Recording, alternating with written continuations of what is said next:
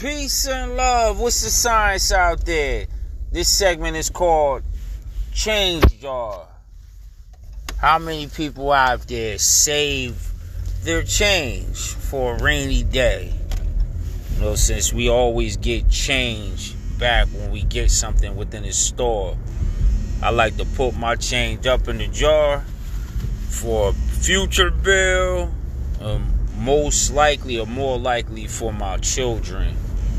You know, I hope it adds up one day so they could do something with the change that I'll save up. There's been a national coin shortage too. always say, you know, the price of your change could go up one day. Nobody else has it and you're the only person with it. You know, you might be able to supply some stores, some businesses, or just provide society with the metal that they need again. But save your change up, especially if you're not doing nothing with it. Don't give it back so easily to the places where you buy stuff at. And see what you save up. Peace and love, and may you enjoy this segment.